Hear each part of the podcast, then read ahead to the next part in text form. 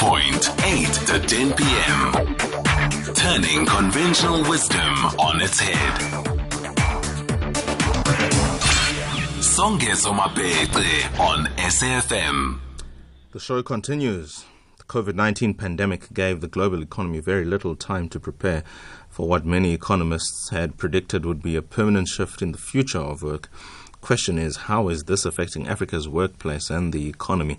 According to a report done by Anzisha Prize, of the some 2.1 billion people expected to join the global population between 2019 and 2050, what, span of 31 years, half will be on the African continent, where access to stable economic opportunities yet remain limited.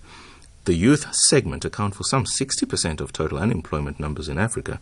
That's according to the World Bank. Now, with a growing youth population, this unemployment rate is set to increase exponentially over the coming years, and that becomes a ticking time bomb.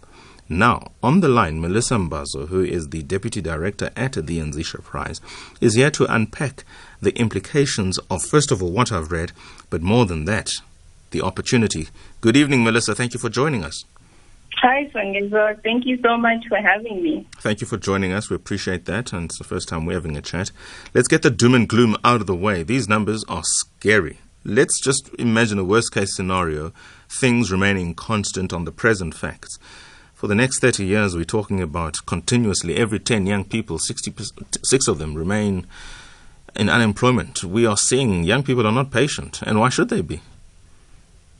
Yeah, no, it's definitely frightening. These numbers, when you think about them, are just unbelievable. And I think they've just been made increasingly uh, frightening because of the COVID pandemic. And at the Anzisha Prize, I'll just mention what we are briefly. We're an organization that supports young entrepreneurs on the continent. Mm-hmm. And we just feel like this is such a great opportunity for, for, for Africa and that it's really going to see us try and leverage this youth population that we have to ensure that we're viewing them as an opportunity and not just like what do we do with these young people and encourage them to be entrepreneurs. Do we make sufficient allowance that the global economic system, for the most part, never ever contemplated African and African systems, does not contemplate African and African systems, and to the extent that it does, they come here for the purposes of extraction more than investing. How does that, at a systemic level, impact the numbers that I've just read out? I think it it it it um, catalyzes that because we just see those numbers further increasing because young people now uh, don't have opportunities for employment because our economies aren't growing because uh, the first world just comes and extracts these resources from us and we're not we're not using those resources ourselves to build our economies. And then each year year on year we see just just a, so many GDPs decreasing across multiple African uh, countries. And I think for us what's important is for us to start encouraging young people to stop seeing um, the economies as an opportunity to just get a job or to get employment, but to start seeing their role and how they can grow the economy by, by being entrepreneurs or business business owners. I mean, young people have got all of these ideas, and I'm coming into the context of youth funding now. All of these ideas remain no more than ideas because there's a discord between, and I'm not just going to say funding, but the timeous release of funding, credible funding institutions genuinely supporting these ideas, not me going to a funding institution being told a year later that my idea is not worth investing in, only to turn the next corner and find that very idea being implemented elsewhere. And the reasons for that are best known to people outside the business environment. How do we first of all, establish credible systems and funding models that really do give the kind of effect that they are designed to have. Mm. Uh, I can be a little controversial here. Please um, be. This is public radio, and you speak your mind. okay. I think part of the problem with the way that um, people view entrepreneurship is that see what's happening on Silicon in Silicon Valley. I mean, there's a lot of talk about venture capitalists and funding, and you know, Series A funding, getting an investor.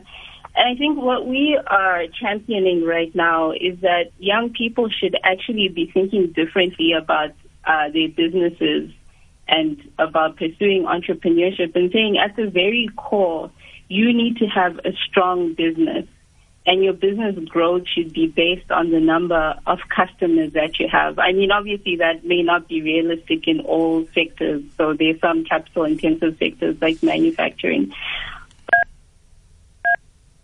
That if young people or even entrepreneurs at any age are investing in growing their business and their capital base, then we'll see a shift um, in the way that people are always pursuing some sort of funding and rather thinking and dedicating more time to uh, having very robust business models. But even in the capital intensive businesses, I mean, you mentioned mining, manufacturing, and construction, all of those things, There mm. is room. I mean, this is a conversation we just had with the previous guest, David Morobe from Business Partners. There has to be scope, and there always is scope in the downstream of that very capital intensive business. So the opportunity to learn the value chain of the business where ultimately one wants to be, but doesn't have the necessary let me call it resources and infrastructure, in the downstream of it, they can learn and they can learn, so to speak, climb that ladder until they are in a position to be self reliant and sufficient in that space that is capital intensive. The question then becomes do we create those spaces? Do we make the circle in the proverbial sense bigger? No, you're right. Definitely. If we think about the capital intensive businesses, I don't think that we make the circle be bigger. And you know, we're leaning towards young entrepreneurs because that's what we work with um, people between the ages of 15 to 22. And what we've noticed is that we have to convince, convince investors to start thinking about young entrepreneurs as sort of a, a pipeline for risky investment now, but high returns later in the future when they've grown in, in their entrepreneurship capabilities. And a lot of that is just saying to, to investors, if you don't do this, then what's next? What's next for us as a continent? We need to start taking those bigger risks in young people, even and more so with our money. I mean, a lot of people talk about supporting entrepreneurship, but it's very vague and gray. But very few people are, are willing to put their their dollar into it. So that's what we that's the message we try and, and give investors. I've got two minutes for this response, maybe three. You, you mentioned young people, you mentioned risk, and I'm going to add some key words in that conversation failure, inexperience, collateral. Young people are not in a position to offer collateral. They don't mm. have experience. They come with idea, enthusiasm, and passion. They haven't failed, probably. They are a higher risk on the basis of how we understand in this country entrepreneurship. The question mm. is, when will what give? Because it is all of these components that have made Silicon Valley Silicon Valley. Mm. No, I mean, in in many of these cases, I, I I think you're correct. But I think for me, what I've mentioned earlier is that I don't see another alternative, and I think it has to be a longer term view for us as a continent to say that they may not be ready made. Like people want ready made entrepreneurs, investors want ready made entrepreneurs. And we're saying that these young people aren't, but someone has to take that risk and invest invest in them to see to make sure that in the future that they are the Dangotes of the, the strive of the continent. And I think otherwise we're just going to keep waiting for all the people who are successful to to to turn our economies around not working as as much as we would have hoped it would.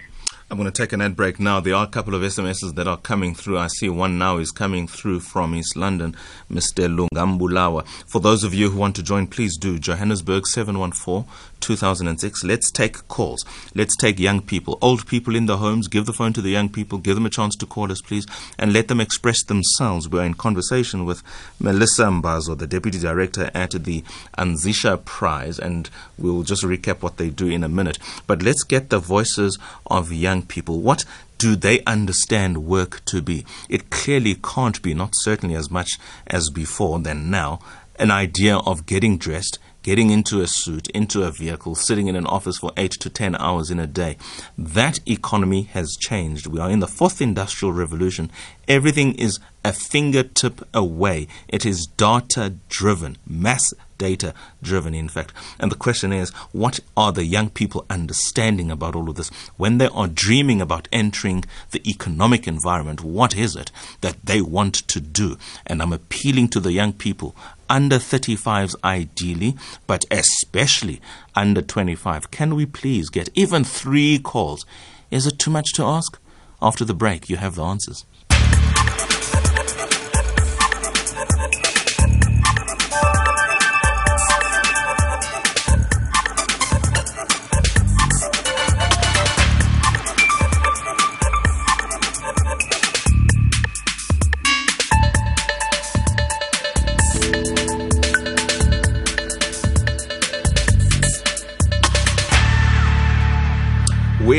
Caller, beautiful. Kanyiso in Cape Town. First time caller as well. Brafini, let's do the traditional welcome. Come on now.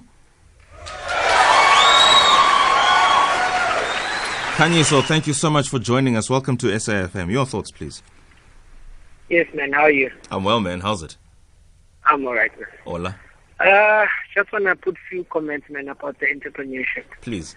As uh, black young people trying to survive in this industry, we try by all means, but most of the time we're getting opportunities for subcontracting and all that without getting good opportunities where big companies should actually give us a, a chance to sustain ourselves by partnering with us.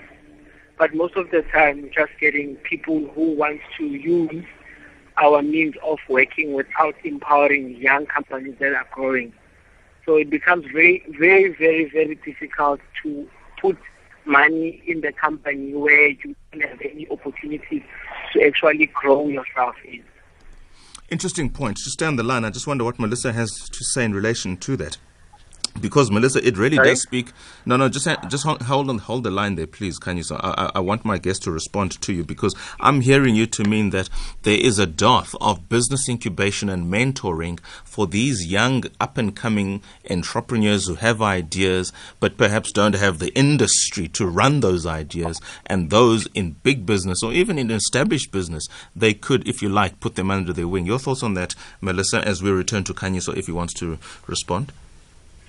Yeah, so my response to Kanyiso is I think um, when it comes to this, and in our experience, we have to sort of uh, start looking. This is where the private sector comes in. And I think a lot of uh, businesses don't consider young entrepreneurs or SMEs as potential service providers. And I think it's up to us to sort of just change that that mindset. And when I say us, I mean incubators or any sort of accelerators or venture building programs to look to the private sector and say what young entrepreneurs and SMEs really need is not not enough they need you to buy their services. They need you to be their customer. And that's a lot of that's around a lot of the the work that we do as an organization to speak to these businesses and, and make them see a bit differently that way. Kanyiso your response finally, please? Uh, uh, uh, I, I hear what she's saying, guys, but the, the, the reality of things, because we are currently uh, on the construction construction sector, Mm. and we train we're training young young young guys who are unexperienced from labor to skilled people, but we don't have any uh, uh, insuffi- insufficient um, seed where we can actually empower young people to become a skilled person. But at the same time, we are suffering because of uh, low rates that we're getting from companies. And there's no other way to start sustaining yourself by subcontracting and then going to tenders. But the tender processes are not actually fair for small SMEs due to compliance issues and all that. So I don't know how can we bypass that because financially we are newly born companies like a 2000 14 company trying to survive in construction, it's very hard. I must say, I'm, I'm in construction for the last five years, but I'm still struggling. I wonder if you have engaged, and thank you so much for your thoughts, Dakani. So I'm just thinking out loud now as we move the conversation, if whether or not you have engaged the construction Education and Training Authority, the CETA, as it were, because it does sound, from what little I know, that this is a conversation that probably can be best held with them. But here's a point that I really want to drive, and I think it's a beautiful one. Mr. Lungambulawa in East London saying all NSFAS students should be sent to the South African National Defence Force, SA Navy, for five years to get those necessary skills and pay back NSFAS money. And perhaps I, I want to tie that to these students who don't necessarily have employment and have this debt from NSFAS, those skills that they have learned can yet be used in the South African economy, not just within the defense space, but your PRASAs, they're in trouble, your Transnet is in trouble. Looking better though now, Eskom is in serious trouble. These places are mass employers, require intensive skills, artisan type based skills in many instances. Surely there's a case that can be made that skill and time can then be used to offset debt or be used to fast track the repayment of debt because they will be paid. Your thoughts? Melissa? Melissa, are you there? Sorry, hello. Yes, yes. Sorry, I'm here. I'm here. Please, could you just say that again? But let, let, let's take a call from Alex. Okay. Anonymous. Hello, Songezo. Can you hear me? Indeed, we can, sir. Good evening. Yeah, uh, hey, Songezo, you know what, man? I just want to be honest with you. Uh, I think in this country, being young, being black, and being a male is difficult now. You know, whether it be uh, in the private sector or in the public sector. Because in the public sector, we know the nepotism is happening there. And in the private sector, you know, they're only uplifting white people. You know, not that I'm playing a, right, a race card or whatever, but, you know, it's difficult to survive now, you know. And you know what? It's even frustrating because even if you're having ideas, you, you know, you just lose hope, you know. Yeah, thank you so much, Anonymous and Alex. And that's the reality of it all. We can speak of things in glowing terms, but once you hear voices of the kind we've just heard from our gentleman and our brother in Alex there, Melissa, it certainly does Yeah. put everything into perspective, doesn't it? Yeah, it does, and it it's such a sad situation, and I think that's why, even personally, why I think some of these programs, and I encourage you to just look up the Anzisha Prize because we really try and be that network for young Black African entrepreneurs, that network that they don't have, that a white entrepreneur might, to be that person who is encouraging and is a mentor and is, is willing to invest in their businesses. Excellent. Okay, let's leave that conversation there. Thank you so much, then, Melissa Mbazo, Deputy Director at the Anzisha Prize. The future of work and the pivotal role of youth entrepreneurship in Africa. We will get your details, but I think um, people should just go and visit their website. Do you mind if we give the gentleman from Alex your details there, Melissa, very quickly? Yeah, of course. Okay. Uh, please, please. We will do that. My dear brother and Alex, um, let's hope something comes of this. And when it does, if, when it does, please come back to us and tell us of how SAFM plugged you with Anzisha Prize. For now, let's take time for news. Good evening, Greg.